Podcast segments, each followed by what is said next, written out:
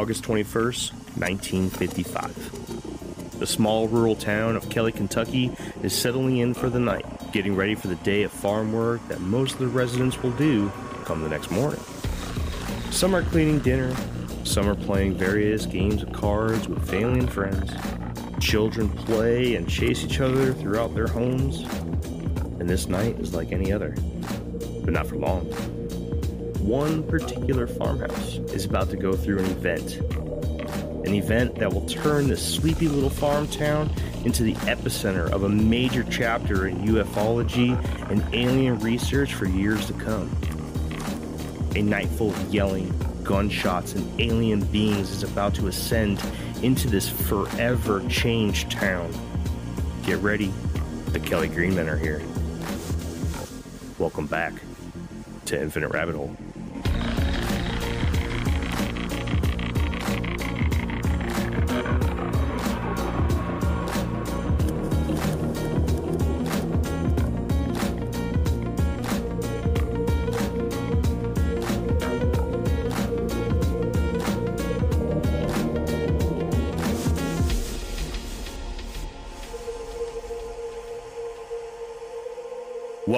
To Infinite Rabbit Hole. I'm Jeremy. I am your host. Feels great to be back in the host seat. It's been a little bit, but we got Jake and Jeff who brought us through some pretty wild paths in the Infinite Rabbit Hole. Man, those were a blast because I got to kind of sit back and be a, uh, let's say, a tourist. I was a tourist. They did a great job and I'm I'm looking heavily forward to their next two topics. I already know what they are, but I can't tell you. But you will find out one of them tonight when Jeff tells you exactly what the next topic that he will be covering is. And I think you guys are all going to like it a lot. But before we go ahead and get into my topic for the day, let's go ahead and bring in the old Jake and Jeff combo. Jake, how you doing, man? I'm doing well, Jeremy. I'm glad to be here. I'm glad to have you back in the host seat so I can do less work and just listen to you ramble on. Jeff, how are you doing? I'm pretty good. I just got back from my uh, time travel back to Atlantis, so uh, it's good to be back in uh, 2021. Everyone's rushed tonight. So I had this brilliant idea yesterday to just say, "Hey, you guys, can you record tomorrow?" And everyone, well, Jeff was like, "Yeah, but." I'm also recording for my other show. By the way, if anybody doesn't know, that's the Shadow Band podcast. Check him out. He does some good stuff over there too. And Jake uh, kind of left me unanswered. So I assumed that we were good to go. Unfortunately, that was not technically the case, but we're here and we're going to do it mostly because Jake loves me and he doesn't want to hurt my feelings and he knows that I'm excited about talking uh, about this subject and uh, he's being nice and he's going to sit through it. Jake and I are here because we don't want to get fired. Yeah, that that too. You guys aren't going to get fired. I was installing a cup holder on my motorcycle and I was perfectly content doing it, but now here I am doing this and I'm content doing this too. So, yeah. well, by the time this comes out, we'll have hit our 10,000 listen mark. Actually, we'll probably be quite over it because this thing isn't yet isn't set to drop for about a month from the day this is recording. So from the future, let's congratulate the past, guys. And uh, I just want to be the first to say congratulations and thank you for helping us get to 10,000 listens. You're very welcome. You are welcome. oh, the listeners. Oh, yes. Yes. Thank you for helping us to get to 10,000 listens. this whole like front part is going to be chopped up so bad. And Yeah. most of this I'm just going to throw away. Let Anyways, let, let, let, let her ride. All right. So today we're going to be talking about the Kelly Green Man, obviously, because you saw that on the title. hmm This is one of my absolute favorite urban legends slash UFO slash alien stories that I've ever heard. This thing has grasped grasped my interest and my imagination like no other for a very very long time and i'm curious to kind of put this out there and see what you guys think about it because i'm expecting two different feelings about it. I'm expecting one of you guys to be like, no, it's all bullshit. And then somebody else to be like, you know what? There might be something here because there was a lot of research done onto this, obviously, because I love doing research. And I bought a ton of books on it. I love reading. So I dove into some really, really good stuff, including books by the daughter of one of the main characters in the story that we're going to go over tonight. So we got a lot of, I, I would say, pieces of the puzzle that aren't really filled in by a lot of other shows or websites or anything. I'm going to add some stuff in here that a lot of people don't know, and I don't see it being referenced on websites and other books or uh, documentaries about the Kelly Green men or YouTube videos. I'm just not seeing it. So you're going to get that information here because I took the time to read the books. Um, so I'm going to go ahead and regurgitate that onto you guys. But before we get going, Jake, Jeff, do you guys have any questions or do you guys have any initial feelings about the Kelly Green men? I know nothing about the Kelly Green men. This is 100% new to me. So I also know nothing about the Kelly Green men. I thought that that was someone's name until you kind of gave me the the cliff notes of it. I was just like, oh, oh, I get it. The Kelly Green men. Ah. so you have two it sounds like you got two guys that are just going to be reactionary and i mean honestly that might be the best way to gauge our what we feel about the whole thing. Okay. So i'm going to ask a question now and i want you guys to answer it at the end of the show. The question that i'm going to ask is urban legend or real story okay? Mm-hmm. so once we get through the whole thing i'll re-ask that and I want to hear you guys' takes because there's some interesting stuff here. Cool? Cool. Cool. All right, let's dive into the Kelly Greenman slash Hopkinsville goblins. Some people who know the story of the Kelly Greenman, also known as the Hopkinsville Goblins, label the events of August 21st in 1955 as a premier event in ufology and alien studies. There were 11 people present on the farmhouse in Kelly, a small town in Christian County, Kentucky. The farmhouse was known as the Langford home. These were the people present. Now, just to give you guys a roster of everyone there, because we're going to talk about most of them in length. Some of them are going to kind of be pushed aside and we won't hear from them for most of the story. But the most important uh, and the oldest, at 50 years old, we have Miss Glennie Langford. She's the owner of the property. Uh, she is a church going and God respecting woman. She had a ton of respect from everyone present that night. So we're going to get into some situations where she's talking, or some investigators are doing some investigating. Police officers are questioning, and military and the media. Uh, back then, you the media was newspapers mostly mm-hmm. and magazine articles. Uh, everyone said that she was a very respectable woman, and you know she was just that really nice fifty-year-old woman. Next to her, we have her three young children that were present that night. At twelve years old, we have Lonnie Langford. Ten years old, we have Charlton Langford, and at seven, we have little Mary Langford. Along with her three younger children, two of her older sons were also present that night. Now, the first one was Elmer Sutton, aka Lucky, and that's how we're going to refer to him mostly in this in this story. Uh, he's 25 years old. He's one of the more active characters in this story, so you're going to hear a lot about Lucky. He worked with his wife at the time and his best friend and his wife at a traveling circus. The other older son is John Charlie Sutton, aka JC. You're going to hear a little bit about JC. We're not going to dive into him too much, but he, he will pop up in the story. JC is uh, Glennie's older son that still lives with her at the farmhouse. Now, JC is going to pop up a little bit tonight.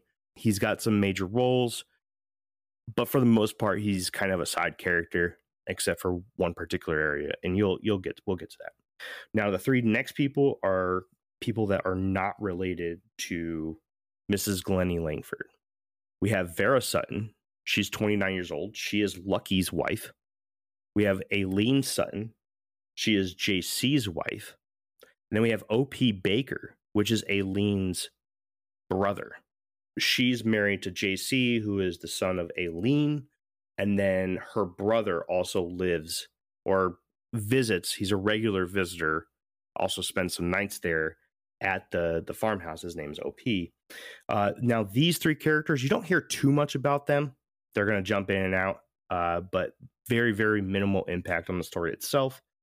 Um, along with Miss Langford's kin, there were Billy Ray T- Taylor and his wife June. Now, Billy Ray is 21 years old. He is Lucky's best friend. He's said to be a little over descriptive and known to bend the truth a little bit. And he also obviously worked at the carnival, the traveling carnival with Lucky. Huge character here. He's going to actually start the whole thing. Um, and he's going to be a part of quite a bit of the story. Then you have June Taylor, who's Billy Ray's wife probably the most affected by the events that night. Uh, she was very standoffish and very frightened due, the, due to the experience. When you come to the point of view of the investigators and the questioners, investigators were most convinced by her demeanor that there was, in fact, something that happened that night. Like the way that she was acting, the only way she would act this way is if she was really this fucking scared or something really happened to her before we get going, is there any questions about the characters? Mm, nope. Pretty straightforward so far. Yeah, I'm ready to go. All right, so let's get into the main story of this awesome, awesome urban legend. The night of August 21st, 1955, began with all the adults playing cards after a full dinner. The children were playing in another room in the house, and around 7 p.m., Billy Ray Taylor headed outside to the well with a bucket to pump water for a drink. It is important to remember that in 1955, the US did not adopt the practice of daylight savings time yet. If they were practicing daylight savings time, the time would have been 8 p.m. This is important because 7 p.m. in August of 1955 in Kentucky would have been darker than it is today. Daylight savings time wasn't incorporated into US practices into 1974. While Billy Ray was outside, he noticed a bright light flash across the sky. He would later go on to describe it as a disc shaped object with an array of different colors trailing behind it, and a strange hissing sound that was being emitted from the object. Billy Ray also claimed that the object landed about a quarter mile away from his position behind a tree line and was able to see a pulsing light coming from that direction. When Billy Ray returned to his house and relayed the experience that he just had to the rest of the household, he was met with disbelief and sarcasm. Lucky Sutton and Billy Ray exchanged words, and the whole family seemed to be upset after Billy Ray continued to state that he knew what he saw. Soon after, everyone in the farmhouse calmed down except for Billy Ray. About an hour after the argument had started, the dogs in the yards began barking loudly. Billy Ray and Lucky were the first two to exit the house to see what the dogs were alarming to. As they left the building, the dogs hid under the house and fell silent. Along the tree line, the men saw what looked like the silhouette of a person approaching the house. As the silhouette approached the farmhouse, the men believed that what they were seeing was not a man, but a creature of some sorts. As described by all 11 people present that night, the description goes mostly as follows The creature stood three and a half to four feet tall, seemed to approach with their arms in the air as giving the universal sign of, I mean no harm. The skin was silvery gray, they had large heads and large ears, the eyes were small and well spaced out across the face. The eyes seemed to glow green or yellow and gave a very crystalline look to them at times.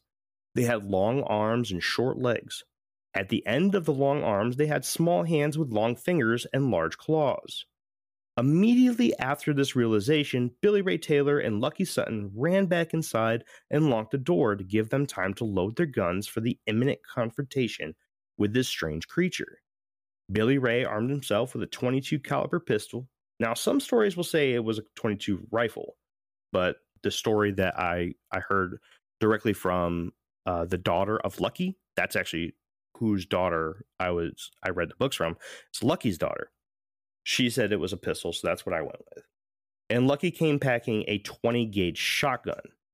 Everybody then met in the living room to discuss what just happened in the front yard of the Langford Sutton farmhouse. At this time, all of the men were armed. Lucky t- took a position at one of the entrances to the house and Billy Ray took up the other. Miss Langford was getting quite tired of these boys playing their silly pranks and wanted to get to the bottom of this. So she joined Billy Ray and told him that she wanted to see what they were all stirred up about. Billy Ray replied with, All due respect, man, you don't want to see what we just saw, and I hope you don't have to. A few minutes later, Miss Langford screamed after she witnessed a creature approaching, matching the description given by the men. Lucky ran to the door that Billy Ray and his mother were at and took aim at the creature and shot it with his 12 gauge shotgun.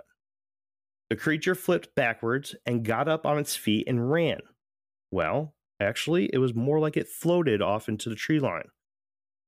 Now, that's something that's kind of important. This is uh, this is how they they say that these things moved around. They didn't actually uh, make contact with the ground with their feet; they actually just floated off. Um, very shortly after that, J.C. Sutton noticed that the creature was back and looking in through the living room window. J.C. raised his shotgun that he armed himself with and blasted directly at the window, hitting the creature right in the face. Lucky and Billy Ray ran outside to make sure the creature was dead this time, and as Billy Ray made it out the door and about to go down the steps under the porch overhang, a large clawed hand reached down and was about to grab onto his hair. Aileen Sutton, JC's wife, quickly grabbed him and pulled him back into the house. After this, Lucky ran out the same way and immediately pointed his gun at the creature who attempted to grab Billy Ray and blasted it off the roof, sending it into some overgrown weeds on the outside of their lawn. Billy Ray followed Lucky, and as he was stepping out of the house and into the yard, he noticed that another creature was in a large maple tree on the border of their lawn. Lucky and Billy Ray both took aim and blasted the creature out of the tree, but instead of falling, the creature floated to the ground slowly and disappeared into the surrounding darkness as it fled the area. The men went on to follow the creature into the dark woods. Inside, the women became nervous and told the children to go hide under beds in the other rooms. As Lucky and Billy Ray were coming back to the yard after unsuccessfully looking for the creature that fell out of the tree, they spotted another creature peeking out from around the corner of the house. Lucky shot the creature with a shotgun, sending it flying backwards with a strange metallic sound. This sent the creature floating in the air and onto a fence on their property. Lucky and Billy Ray chased the creature and shot it again once it landed on the fence, sending its floating body into the darkness. The event continued for hours, with creatures showing up in windows, scratching on the roof, floating across the lawn and sc- scaring the crap out of everyone in the farmhouse at night. After an encounter with the creatures, Lucky thought he noticed one trying to block its eyes from the light of his lantern. So this is where we get a little bit of information from Miss Geraldine Sutton Stith. This is Lucky's daughter, uh, Geraldine. Um, she added this little piece that apparently wasn't really found anywhere else, but after Lucky had noticed that the creature blocked his eyes from his little portable lantern, he then told everyone to go around the house and turn on any light they could. So there was one hole in this story. And I'll get back to this here in a second once I get past this little section. But just make a little tab right here because this is where I'm going to come back to. So after he told everyone to go around the house and turn on any light they could, the men remained on high alert for about 20 minutes after that. After those 20 or so minutes had passed without another incident, everyone headed back inside to the farmhouse. Later on, it was described by the adults who experienced this event that they believed there were anywhere between 12 to 15 different individual creatures, but they were almost certain that only two of them ever came into the lighted area of the yard or approached the house. The others were able to be seen in the dark areas surrounding their yard due to their, due to their illuminated skin. The creatures never made a threatening gesture towards the people in the house that night, other than the one that almost grabbed Billy Ray by the hair, but even that had been gentle. At around 11 p.m. that night, the family regrouped and discussed leaving the property. The entire ordeal had become very expensive very quickly. They had expended many rounds of ammunition that did very little, if anything, in their efforts. The house was riddled with bullet holes and had windows and doors shot out. It was time for them to leave, and they all agreed. Now, before I move on to the next part of the story, I want to take a step back. So there was that 20 minutes immediately after Lucky said, Go turn on all the lights. Um, there was there was 20 minutes of absolutely no action. And I just want to make sure one that you guys understand this is information that others don't that I haven't seen anywhere else other than in Miss Geraldine Sutton Stith's book or books. And this is important because she makes a connection that others don't. And yes, it has to do with light. Uh, so I just wanted to, to highlight that because that is something that you're that I haven't heard anywhere else. Um, this is something that I found that that filled a gap in the story that I was very interested in, and it filled in very very well. So before I move on, do you guys have any questions? Do they bleed? No. Well, it's it's tough to say. You're gonna see something uh in the next little bit, but for the most part, no, not really. Oh, I'm just curious because they're like getting blasted with the shotguns and all kinds of stuff, and then they're like floating away and disappearing and everything, and that's great. But you know, if they have eyeballs and they're they've got hands and all kinds of stuff, you got to assume they have some kind of blood inside their their bodies. So, right, you know, the thing that would lead me to maybe believe that this would be a real occurrence would be is if there's evidence of uh, wounded or some kind of you know damage to these uh, these creatures. I don't I don't want to ruin too much of it, but I will let you know a little bit. And this is, you know, people are going to immediately say that this is an urban legend and it's complete bullshit. But the part of the story that is important to know is that no, these things seem to not have taken very much damage, if any at all. Um, that may be changed later on when we hear from somebody else that comes into and talks to somebody. I don't want to give too much away. All right, but we'll get right. we'll I'll, get I'll, we'll get I'll we'll hold get my to it. horses. Okay. All right. So moving on to the next part. So they're leaving the house. Billy Ray and Lucky both had vehicles parked outside the farmhouse. All 11 occupants that night piled into both vehicles and traveled eight miles south to the police department of Hopkinsville.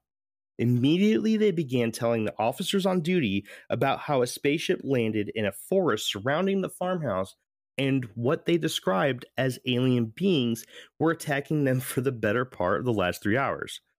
Sounds like a whole bunch of Kentucky hillbillies, right? Yeah, it. Mhm. We're Yeah, right. Must be some good stuff. Yeah. uh, I love this story. It's awesome. In total, Billy Ray Taylor told the police that he used four cases of bullets of his 22 caliber, totaling 200 rounds, and Lucky and JC both used many boxes of shotgun shells in the process of the events on the property. The police were concerned, and due to the seriousness portrayed by everyone involved, they were also interested in investigating the incident.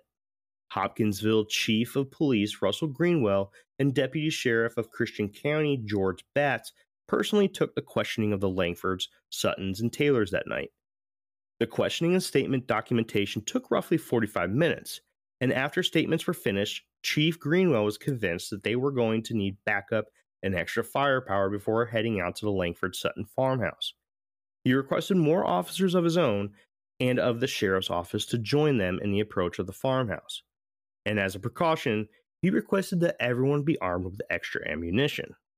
Chief Greenwell also requested that the officer at the front desk call the nearby Fort Campbell to see if they had anyone available if needed for such a possible interaction with unknown beings.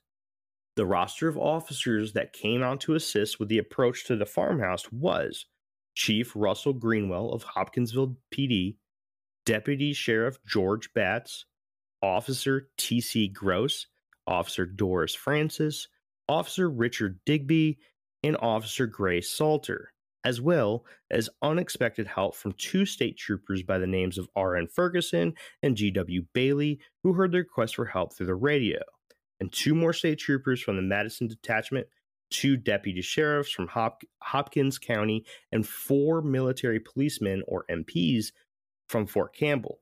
This made a total of 17 law enforcement agents on their way to the Langford Sutton farmhouse in Kelly, Kentucky. That's a that's a lot of people to throw out there Mhm. for what you know initially is is heard of like the story that they're being told is that we're getting attacked by alien beings in the middle of the night in this town in the middle of bumfuck nowhere kentucky you know that's 17 people right and on top of the 17 people also along for the ride was joe doris the reporter and photographer of the kentucky new era newspaper on their way to the farmhouse two officers reported seeing two objects looking like meteors streaking through the sky towards the farmhouse emitting a very strange sound at around 12:30 a.m., everyone was there and began investigating the property. No signs of the creatures were present at the time. No footprints, damaged greenery, or spaceship in the woodlines. So the officials began searching for alcohol to explain the story. That wasn't present either. Miss Langford did not allow alcohol on her property, and the adults who were staying there at the time knew very well of her rules. Nobody showed signs of drinking either. Now remember, no alcohol, only acid. oh, could you imagine if like the that well was that well was spiked with like acid strips or oh something? that would that would explain a lot actually. But what they did find was extensive damage to the house caused by 22 caliber bullets and 20 and 12 gauges. The casings and shells were littered all over the place, and the numbers reported by the men earlier seemed to be about right. But what really caught the eye of the law enforcement was the glowing stain in the grass from what was explained to the officers as the color of the creature's glow, probably caused by the one they shot off the fence in that same exact area. The strange thing about this illuminated spot in the ground was that you could only see the illumination when you were approaching the spot but once you got to it, it simply looked like grass with no shine at all. This was backed and confirmed by the Army MPs that were present, reporting that the stain in the grass was in fact present, but nobody took samples. So, in one of the books I had, mm-hmm. there's actually a photo of that report. Like you can actually see that report. That report was written by one of those MPs from Fort Campbell saying that there was a very strange glowing stain on the ground that could only be seen from one air, uh, one direction or from from a certain angle from it but as you approached it it disappeared this was there but i kind of get into that a little bit later too no samples were taken by the way so this is kind of uh, miss geraldine sutton stith the the author of these books and Lucky's daughter. In her book, she's super, super pissed off that there was never a sample taken of this. It's like, and I agree 100%. I mean, if you see something like that, why don't you take a sample? Hmm. Seems kind of sketchy to me. Yeah. so the investigation was called off after about two hours of searching, and the official word was that there was not enough evidence present to prove that the people who witnessed firsthand the events of that night had a shootout with unknown alien creatures.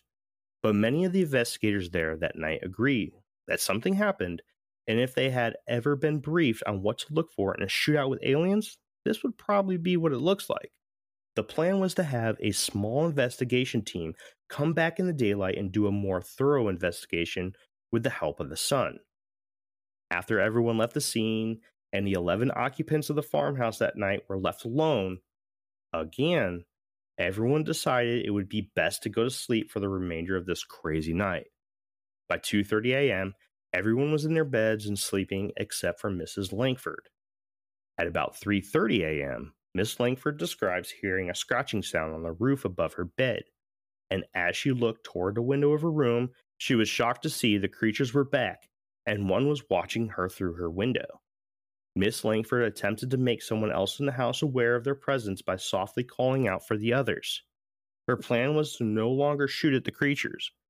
After being questioned by the officers and coming to the realization that it seemed they meant no harm, Miss Langford was curious what would happen if they did not act hostile towards them. But Lucky came bursting through the door and blasted the creature out of the window in the face with a 20 gauge shotgun. There you go. Damn. a real man. this time the battle with the strange alien creatures lasted until promptly 5:15 a.m. I love it. At this time, the encounters with the creatures stopped in the Langford Sutton farmhouse. Never saw the creatures again. Lucky, Lucky, they're back. Let's let's be friendly. Yeah, sounds good.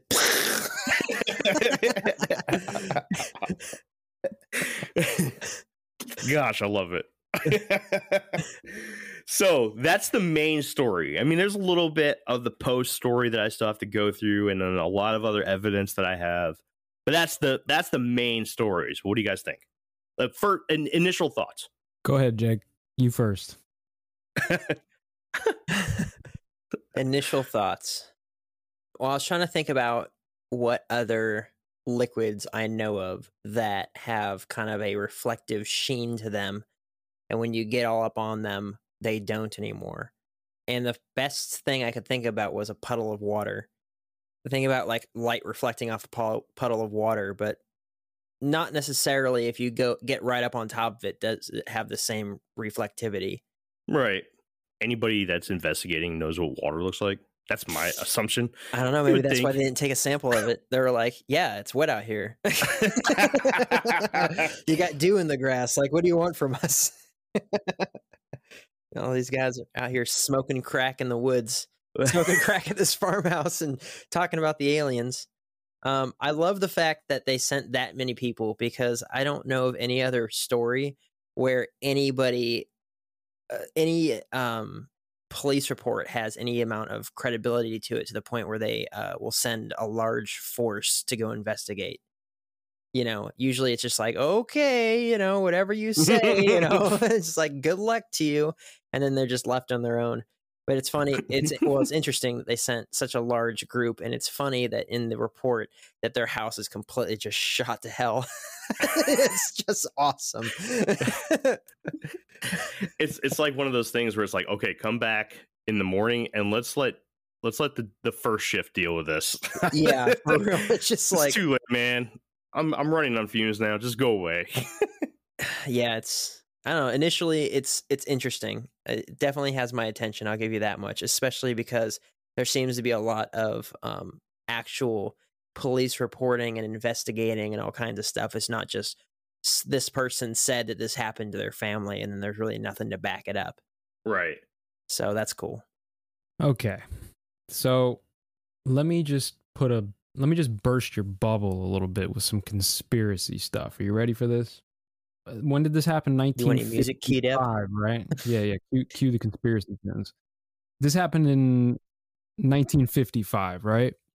And it was at Fort Campbell. So the here's what I'm. The first thing that popped into my mind was, this is right after Roswell, right? Now, uh, you guys know, and the listeners may not know yet, but I'm very much into um, space is fake and uh, a lot of it is just like psyops to get us all thinking about the wrong thing. But what's interesting to me is that in 1953, MK Ultra was sanctioned, and there's a whole lot of conspiracy theories about the CIA uh, being involved with uh, like the counterculture movement, uh, Jimi Hendrix, Jim Morrison, Crosby, Stills and Nash. I mean, you name it, right? Janis Joplin. And so what I'm thinking is was the Kelly Green Men, it could have been two things. It could have been some secret projects going on at Fort Campbell and maybe mm-hmm. these, these creatures got out or were let out or were put out for a specific reason to freak people out. But the other side of me thinks like maybe the CIA was doing some MK Ultra mind control shit and you know Jimi Hendrix served at Fort Campbell so it's like, you know, I don't know. Maybe it's some sort of uh, mind control psyop that they were testing on these this poor family, and they were tricking them with aliens to help further along the Roswell alien uh, narrative. You know what I'm saying? So that's kind of where my my thoughts are right now with this. Dang. I like that you brought up MK Ultra. That's something I have not really thought about. That's interesting. Because you're right. There was a lot of shit going on at this time. Yeah, and especially at Fort Campbell. And uh, and I mean, if you look at um, you know, uh, the Night Stalkers, right? This the supposed special ops team, the Night Stalkers. You know, the the black helicopters of the whatever. I don't know. Like it just make I, I don't really know how to put all this together because like this this uh, Kelly Green Men story is brand new to me, but the location, the time, all of that is just making me want to dig into that to see if there is some connection between either mind control or uh, the alien psyop or whatever. You know what I mean? Well, maybe we can do like a uh, post episode and maybe we, we can fill in the holes a little bit there. But I do have some stuff that I think you'll be interested in that I will get get to. I did find some some stuff that I had to actually do some some deep personal research, like something I had to go past the books for. Uh, that I think you're gonna like, Jeff. Quick question. Yeah. So, MK Ultra is that where they were giving people LSD? Yes. Okay, I was just gonna be like, I don't know if I know. Okay, Yeah, I was the- like, I don't really whole- know if I know what MK Ultra is. Well, there was a lot of offshoot programs. Um, it wasn't just LSD experiments. I mean, they were literally doing like all types of different mind control and psyop stuff. You know what I mean? They were doing using radio Project Stargate. There was all kinds of shit. uh, artichoke. There's a whole bunch. Yeah. Yeah. Some very interesting stuff that we're going to have to get into later on, for sure. All right. So let's talk a little bit of after the shootout.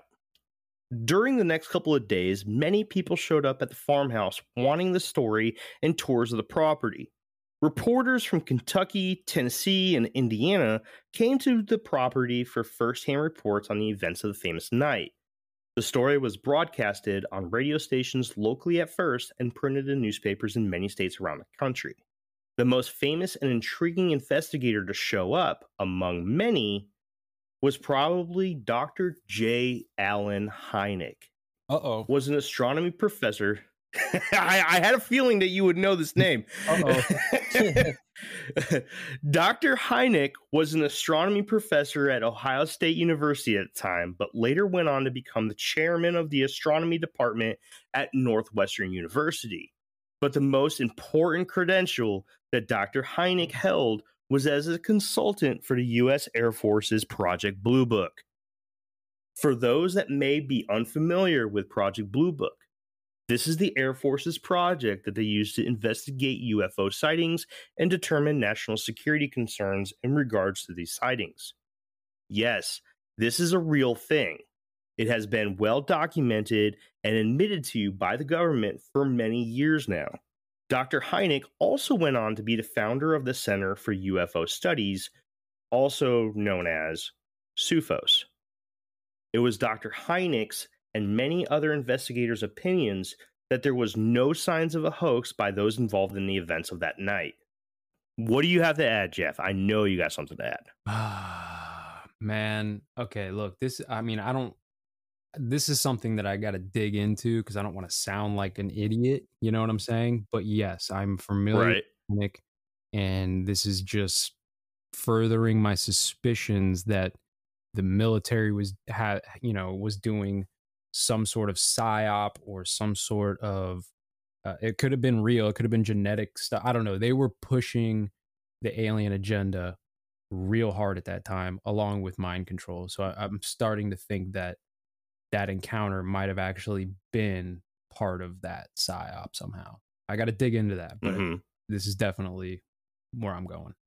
So basically, they're just shooting at nothing. They're ju- they just think that they they're Well, fighting no. aliens and they're just blowing holes in their house. Well, that could be. I mean, they were doing all kinds of mind control shit, so it could have just been, you know, they could have been projecting things into their minds that weren't really there, or it could have been actual creatures. They, but you know, Mm. um, they could have been created by. They could have been created by the military, the CIA, or somebody, you know, as part of pushing this agenda. You know what I mean?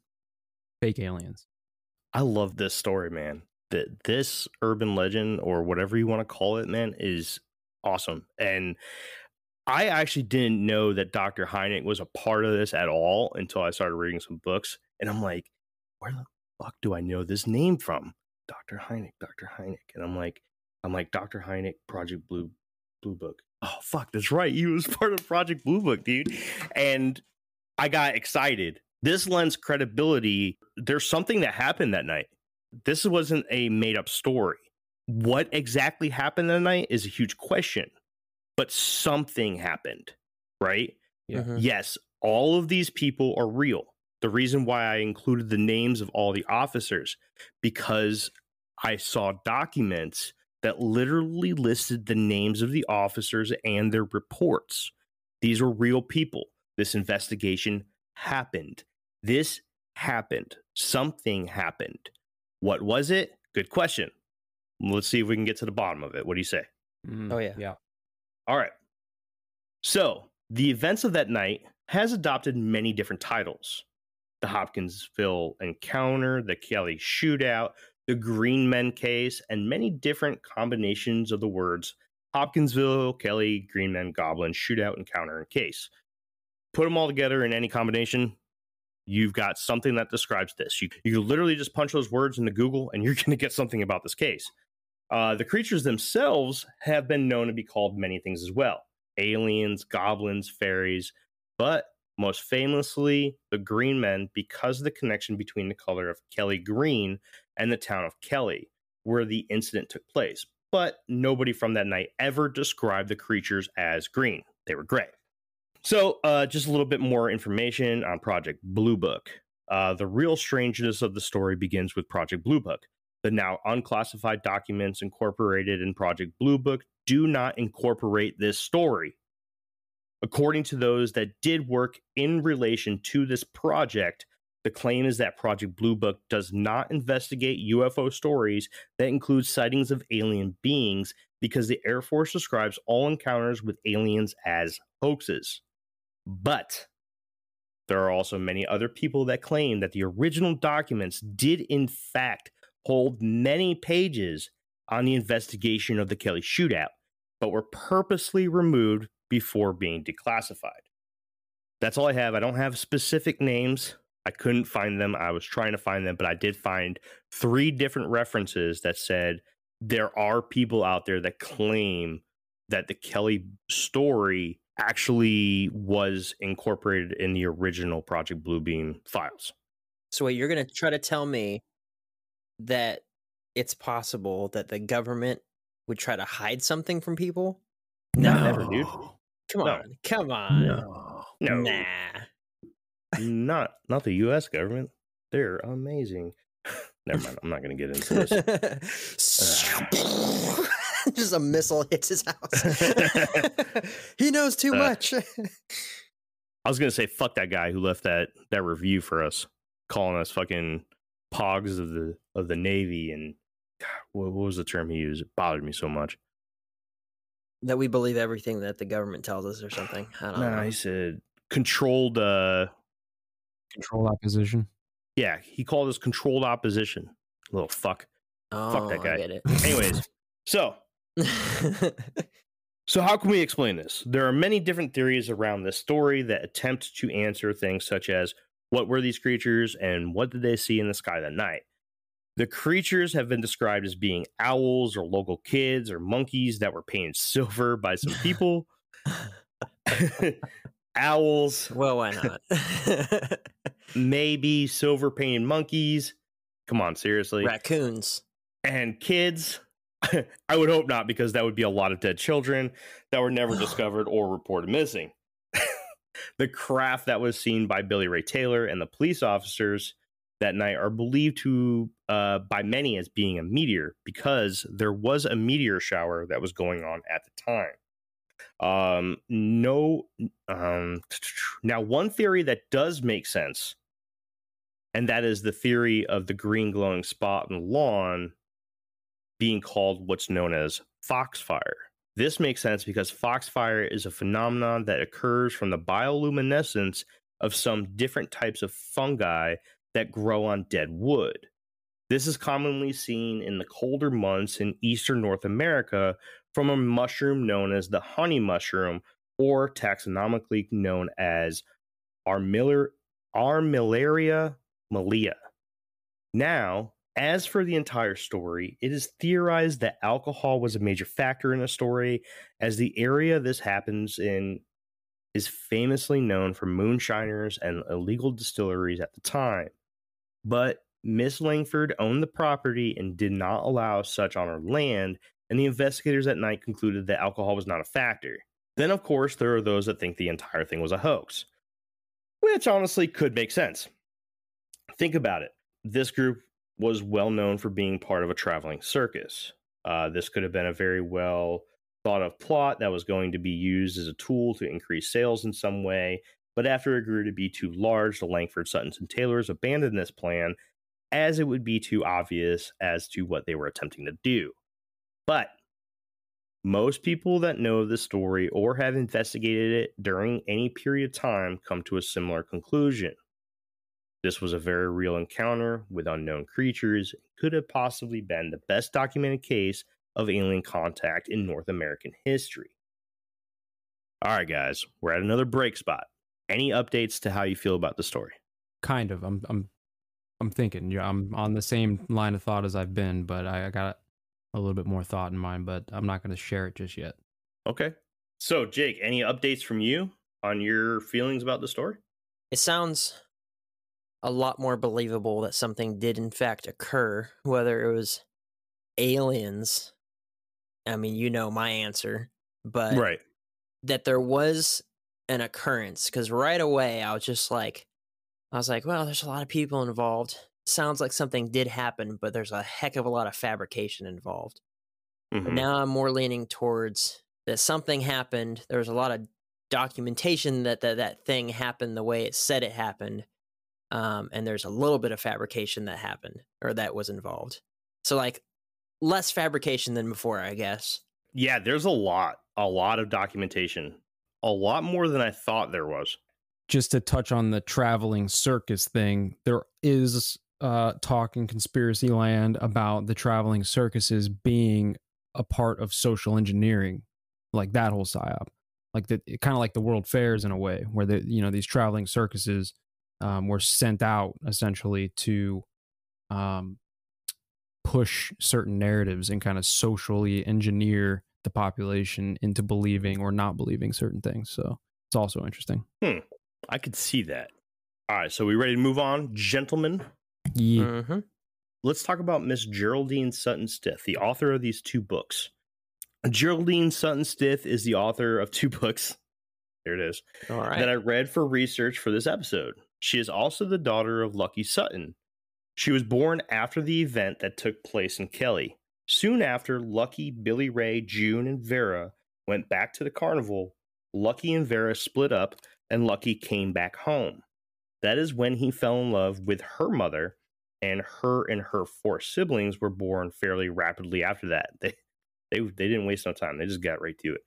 nice. Between her mother's first marriage and her marriage to Lucky Sutton, there were 12 total children. No twins, no triplets. In her books, she expresses the stories that were told to her by her father. And because of this firsthand material, she is able to fill in holes that many people leave in the story. She says that during the time there was a meteor shower that was happening frequently for a few weeks. And according to her book, Alien Legacy, Earlier that night, there were many others that had witnessed two strange objects in the sky that were clearly different from the meteors and the meteor shower. A state police officer expressed that the lights made sound like artillery when approaching and sounded like whining when they passed overhead. A farmer just south of the Langford Sutton farmhouse also witnessed these objects that night. A state trooper on Route 41 witnessed the lights heading north. An investigator at Fort Campbell witnessed a light heading north over the army base that night as well. All of these happened at roughly 6:30 p.m. the same night of the events on the farmhouse.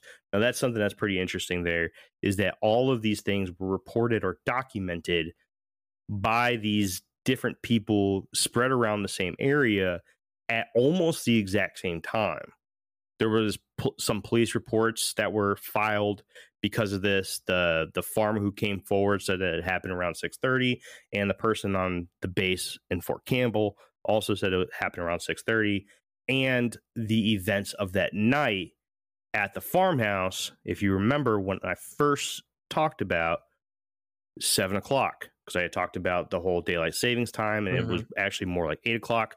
So it all makes sense. It all lines up because every everybody that I just listed there was south of Kelly. Campbell, uh, Fort Campbell is south of Kelly, Kentucky, and I, I'll get a little bit more into that here in a minute too. Um, but moving on, according to the same book, she mentions that there were two boys named Billy Thomas and Ed Stone that were working on repairing a wagon wheel just down the road from the farmhouse that also reported seeing the craft. They told of a blue light surrounding the craft with a tail of red and pink light streaking behind it. The boys thought nothing much of the event due to the closeness of Fort Campbell. They thought it was just the Army testing out aircraft. Her books were f- full of really awesome additions to the story that really help with the legitimacy of the events that night and that fill in some of the gaps that people noticed in the story and some gaps that nobody ever knew were there. According to her, Billy Ray did witness the craft flying through the sky, but was really alarmed when Lucky's old dog tucked tail and hid under the house immediately after the event. That's when he began to worry and felt the need to alarm the rest of the people there. She also mentioned how earlier in the day, Billy Ray and Lucky went into town with their wives to visit two of Lucky's other brothers, Frank and Junior. During that time, Lucky had played a joke on Billy Ray that left him embarrassed in front of Frank and Junior. Billy Ray and Lucky apparently had a friendship that was heavy on practical jokes. So when Billy Ray came in scared of the event that just happened, Lucky thought this was his way of attempting to get back at him. Hence the reason why the others in the farmhouse that night did not take Billy Ray seriously at first. Another detail that she added to the story was that before the family left for town to contact the police station, Lucky had figured out that the creatures did not like the light from the lanterns. This led Lucky to telling everyone to go through the house and turn on every light. This is what is believed to be the reason why they had a break in the action, which allowed them the time to head to Hopkinsville, and the reason why the second wave of attacks ended at about 5:15 a.m. That was around the same exact time that the sun was scheduled to rise that morning. She Hmm. also told of how the next morning Billy Ray had gone hunting with a friend and claimed to see two military aircraft flying around the woods by the farmhouse. Now, I just want to point out here Billy Ray, like I said before when I was introducing him as a character, he was known to be an exaggerator.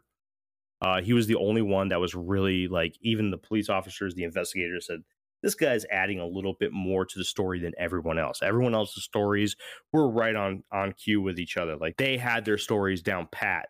Nothing really changed between everybody else until you got to Billy Ray, who added stuff. Like he exaggerated certain things, and police and investigators kind of caught on to that.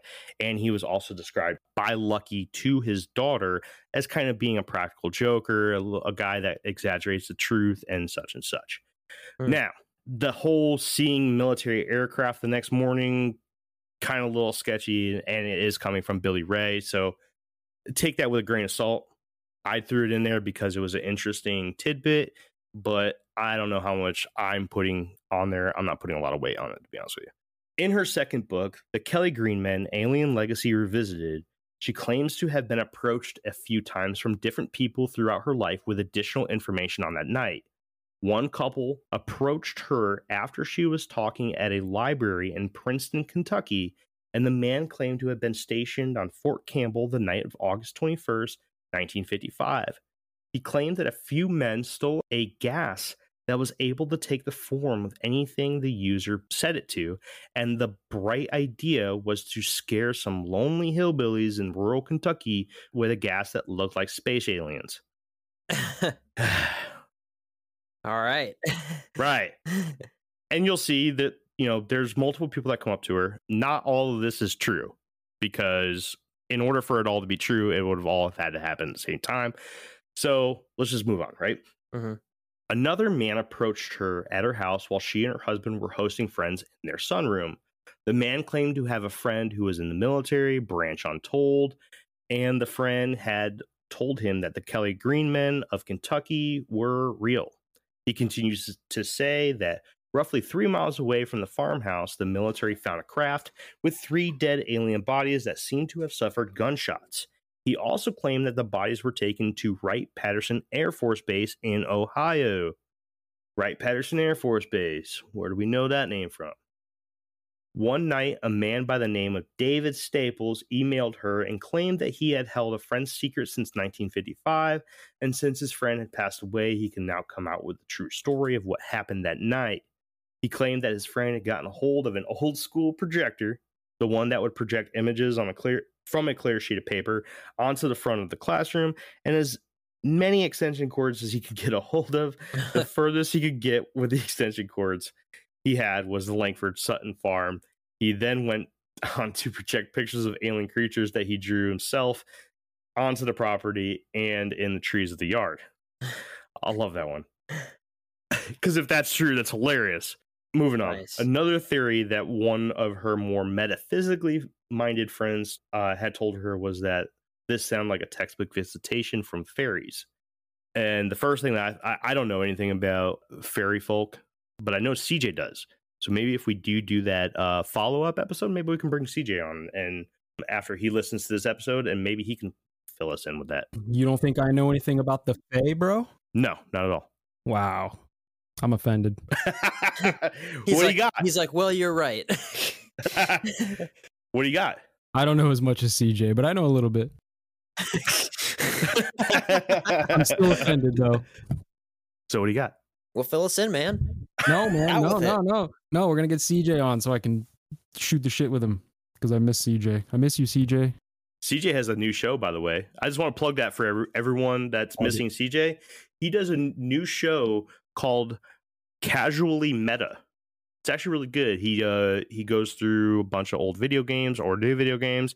With he sits down with a person who basically streams or plays that video game, and they talk about it. And he gives you news on it, a lot of updates, a lot of stuff that you won't find on the surface. Uh, he's doing a really good job with it uh, it's very interesting. I listened to the first two, the the Mortal Kombat one and the Dead by Daylight. Very good. He does a really good job. And I also miss CJ. I miss ragging on CJ, but I I text him every once in a while just to give him shit. Yeah. As he's still in be. our he's still in our circle of friends. I talk to him every day. Yeah, me too. That's not true. I don't talk to him every day, but you know. I do. I talk to him every day, just like I reach out to you guys. Do you guys have any uh, updated feelings about the story? Any updated questions or anything? I got a little bit more on my on my theories about this, but I can wait. Oh, okay. Jake, I know nothing. good, I, I don't even know who I am anymore. good. Moving on. After Effects. After the events of that night and the following weeks, Glennie Langford was unable to continue living at her farmhouse. She no longer felt safe on the property in fear that the creatures would come back and was not a fan of all the people that were coming around and investigating. So she sold the farm and property and moved herself and all of the children into an apartment complex in Hopkinsville. She said that she felt safer there due to being closer to people. That's un- that that tore me apart. Like, you know, obviously something happened that night. She did see some stuff, scared the crap out of her. She was a very proud woman who loved her farmhouse and her property, and she literally gave all that up to go move into an apartment complex with Hmm. her kids. If anything, that kind of, in my mind, that gives a little bit of validity to this story. Like that's something definitely happened because that's sad to me because I, I I want some property and maybe a farmhouse and stuff. And How old was she? she was fifty. Okay. Okay. I was gonna say I can't bite my tongue anymore. So here's the thing, right? You guys ever heard of you guys ever heard of MILABs? No, not at all. Nope. Please tell us. Okay, so MILABs uh, is an anagram for military abductions. So basically, the concept is if an alien comes and abducts you, then the military or the men in black, right? They come and abduct you afterwards so that they can figure out what the aliens wanted, and then they implant false memories so that the memory that you have of your abduction is not of the aliens, it's actually of the military abduction. Hmm. Right. So what I'm thinking is whatever aliens these people encountered weren't really the aliens, they were the MILABs and then later they were um I guess implanted with these new memories of the event. So I think an event happened and I think that it what they're remembering is the MILAB, not necessarily whatever they actually encountered. It's interesting that you say that. Now, I did not go into. I didn't go down that path uh, in my research, but I have heard plenty of times uh, through past research, especially reading things from like God, what's his name, Whitley Strieber, I think his name is, like the book Communion. The alien, the aliens or the Greys or you know whoever we're talking about doing an abduction is really good at what they do, and if there is no follow up abduction by human sources, that you will never know that any of this ever happened. Exactly. Um, because they're really good at using screen memories or just doing it at a time when you're extremely vulnerable and you will literally never know that it happened. I have seen that and heard, read that, whatever you want to call it, a ton of times. And that's very interesting. I never heard of MILABs before though. That's that's interesting. Well, at least I didn't hear the name. I have definitely heard of the MIB or some other human uh, source or program following up abductions and being what you remember. I've definitely heard that, but I've never heard the name MILABs. That's very interesting. Maybe we'll have to dive into that here on Infinite Rabbit Hole too. Let us know. Well, man, now now you just made me think that maybe I did get abducted by aliens that one time. I lost like two hours one time. Oh, really, dude? Yeah. I have I have missing time too. I had it uh, when I was when I was back in Oceana, uh, back in really? Virginia. Yep, I uh, left my barracks room. This was years and years and years ago, but I left my barracks room. I have OCD, and so I check uh-huh. things. For me, it's my watch. I always check to see what time it is. You could ask me when, whenever I did something throughout the day, and I'll probably be able to tell you exactly what time it was. But check the time on the microwave. Leave my room, walk down the hallway, and then be like, oh, I forgot this. Go back in, and it's like two and a half hours later. And of course, I'm just like, okay, that's weird. So I hit up my uh, my buddy, and his dad was really big into UFOs and stuff, and cl- swore that he had been abducted. And mm-hmm. of course, he straight up was just like, "Oh yeah, you know, you definitely got taken." And I'm like, "Okay." Uh-huh. He's like, "Especially on a military base." And he was prior military too and he was just like especially on a military base you definitely got taken and i was just like okay sure. So yeah i don't know maybe you guys are kind of tripping me out. They're here they've always been here. Maybe we'll have to have jeff guide us through a MILABs episode that would be really neat. Oh right? yeah i would love that i got some deep info on that sure. Season five wink wink maybe we'll see but uh, one thing I do want to kind of put out there real quick as a promotion for ourselves Anchor, the place we use to distribute our podcast, now allows people to answer polls that we put on. So, what we'll do, if I remember, probably not, but if I remember, I will put a poll with this episode. And I think you can only do it on Spotify. So, if you're listening to this on another platform and you want to take part in the poll, go over to Spotify. If your program that you're listening to it on now does not allow for the polls, go over to Spotify, answer the poll. The poll will be Do you want to hear an episode about MILABs? Boom. That's the first poll that we're ever going to put out for Infinite Rabbit Hole to go along with an episode. What do you think, guys? Very excited. And no matter what they say, we do it anyway. yeah. we could have 20 no's and we'll still do it because we love you guys and we want to give you all the stuff you don't want to hear about too. That's right. Like MILABs, like music conspiracies. Anyways, moving on. I've got all right. So here's some bullet points that I that I found very interesting. Before you make up your mind about this story, there is a small amount of other information that I had to dig up myself in order to confirm some of the things said in Miss Sutton Stith's books that you may want to know. Fort Campbell was roughly 30 miles by road away from the farmhouse and roughly 26 miles by way the crow flies. Miss Sutton Stith included a little tidbit in her book about Fort Campbell that I wanted to confirm be- before including in this episode. And she's right. Fort Campbell is a huge military installation that includes another independent military installation within its borders in the neighboring state of Tennessee, that base being Clarksville Naval Base. But that's not what's fun. That's not what's cool here. What is cool and interesting and directly relates to this story is that Clarksville Naval Base at the time was holding two thirds of the country's nuclear stock. Mm. Could the reason for this area of the country's events of the unknown be attributed to the large nuclear stock at Clarksville Naval Base? that's one question I got for you. Yeah, go ahead. Go ahead. I was gonna say no because nukes are fake.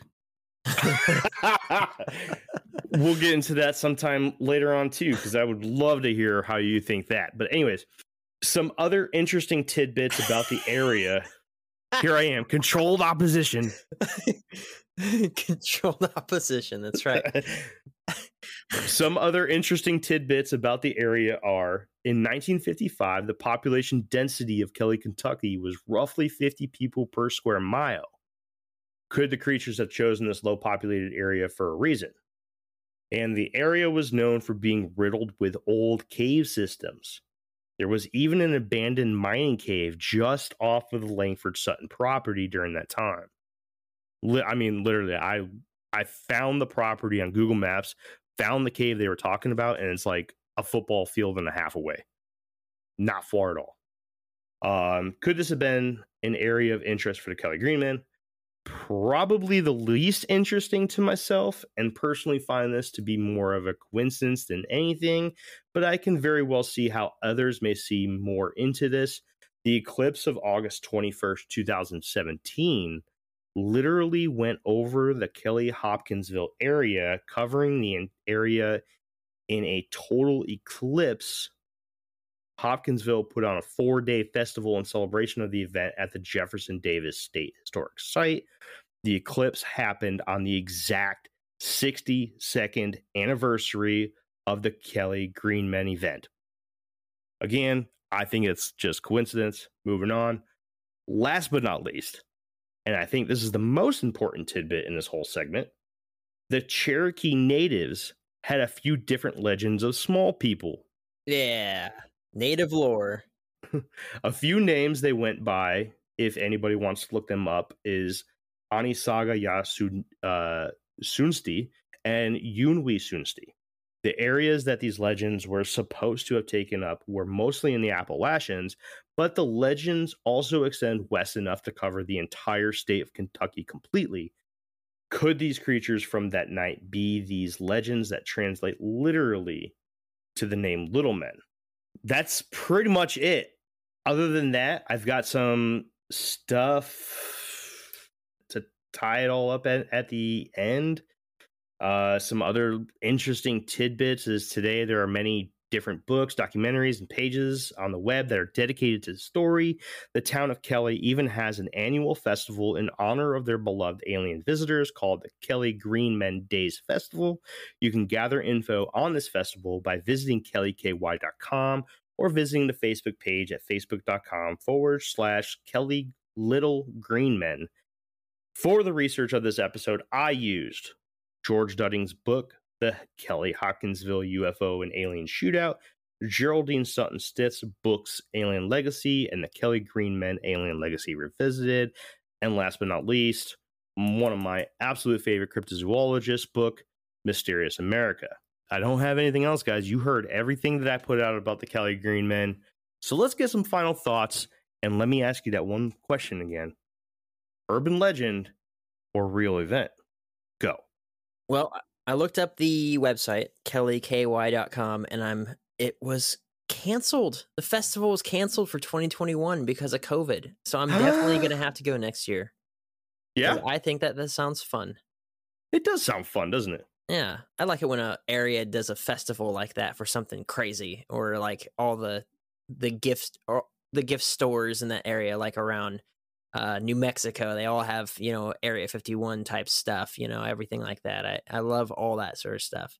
Maybe because uh, Geraldine Sutton Stith, the author and daughter of Lucky, she actually sets up a booth there every year and does book signings and stuff. So maybe we'll actually go talk to her. That'd be cool. That would be cool. This episode blew my mind. I didn't know anything about it going into it. And anytime I hear anything about aliens, I'm just like, fake. Uh, I don't even need to really hear anything about it uh, to already be have my mind made up that it's fake. There was a lot of conspiracy stuff coming from Jeff. Uh-uh. it's funny that he knew the it, right away. He's like, "Oh yeah, that base," and just started busting out all this other stuff about it. Um, I, I don't know. I uh, still in the same same spot for me. Jeff, really?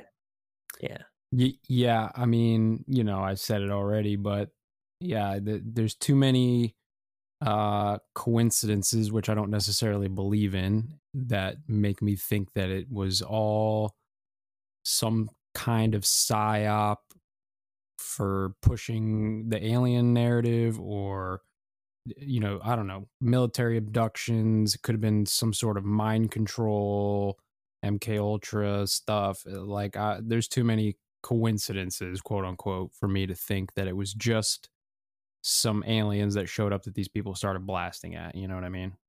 Right. Especially since when they sent the cops over there, they even sent military over there with them.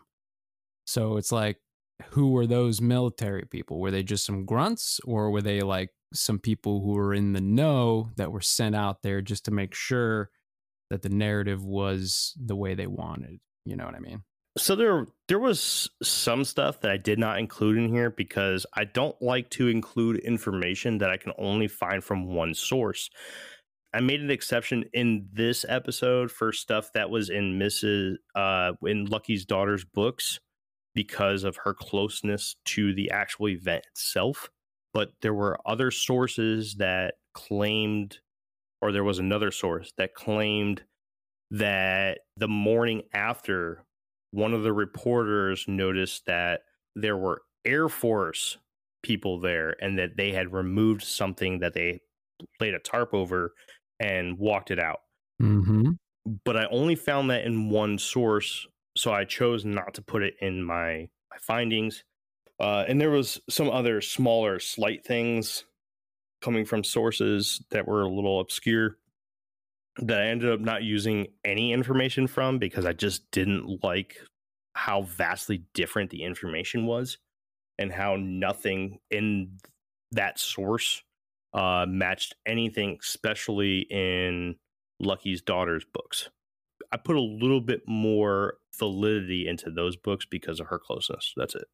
Fair enough. Yeah, I, I have to do I- more research into this, and I will because this is interesting to me, just with all those connections. So I'm definitely going to dig into this, and maybe in a, another episode, I can totally change the fucking subject on you guys and bring it back to this at some point.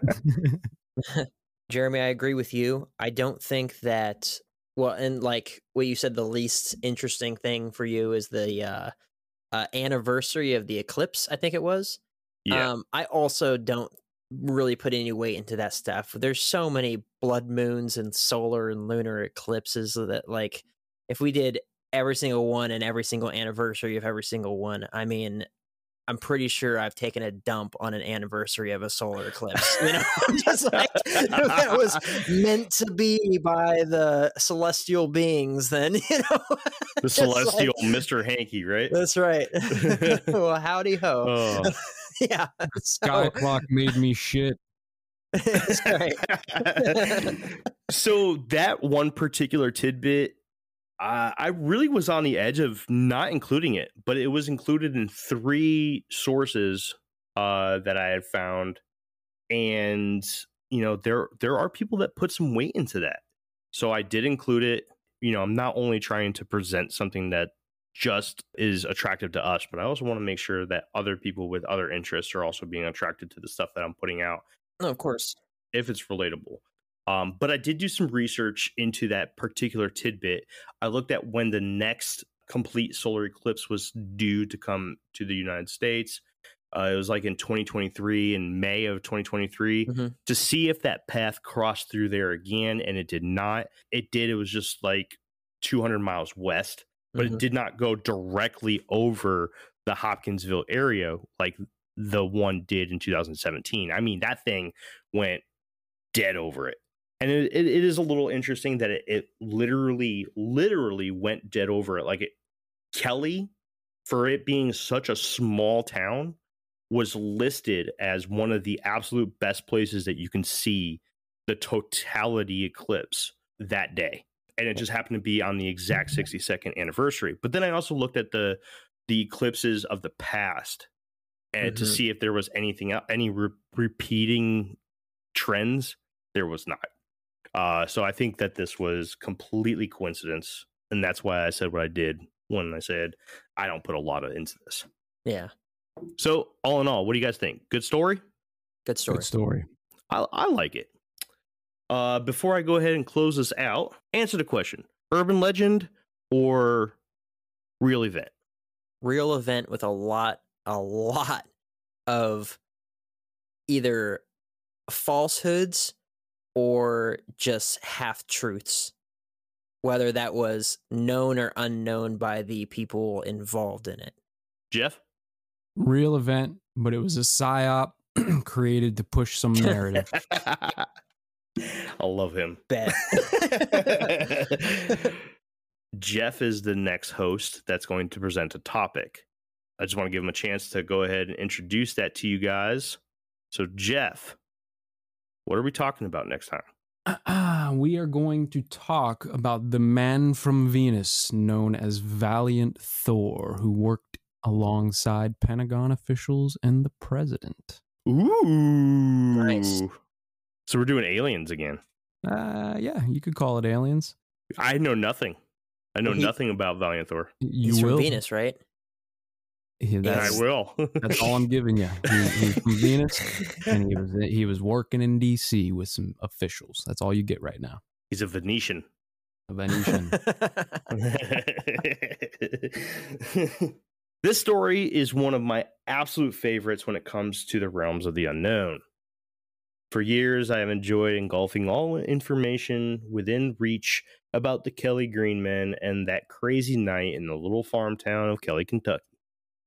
Although the events of that night are similar to other stories of the unknown, such as the attack at Ape Canyon and the legend of Boggy Creek, this one is unique due to the creatures themselves and their seemingly innocent approach they took on the farmhouse.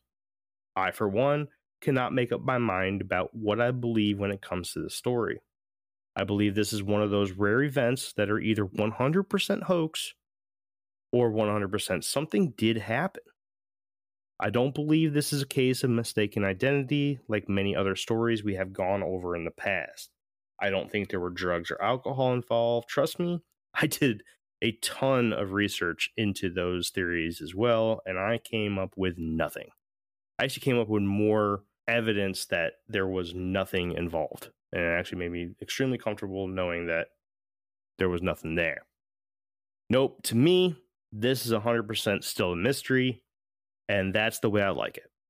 The history and future of the town of Kelly, Kentucky changed forever the night of August 21st, 1955. What really happened that night? Honestly, we may never know. And until next time, travelers, stay safe, stay alert, and we'll see you at the next path in the infinite rabbit hole. Bye. Bye. Bye.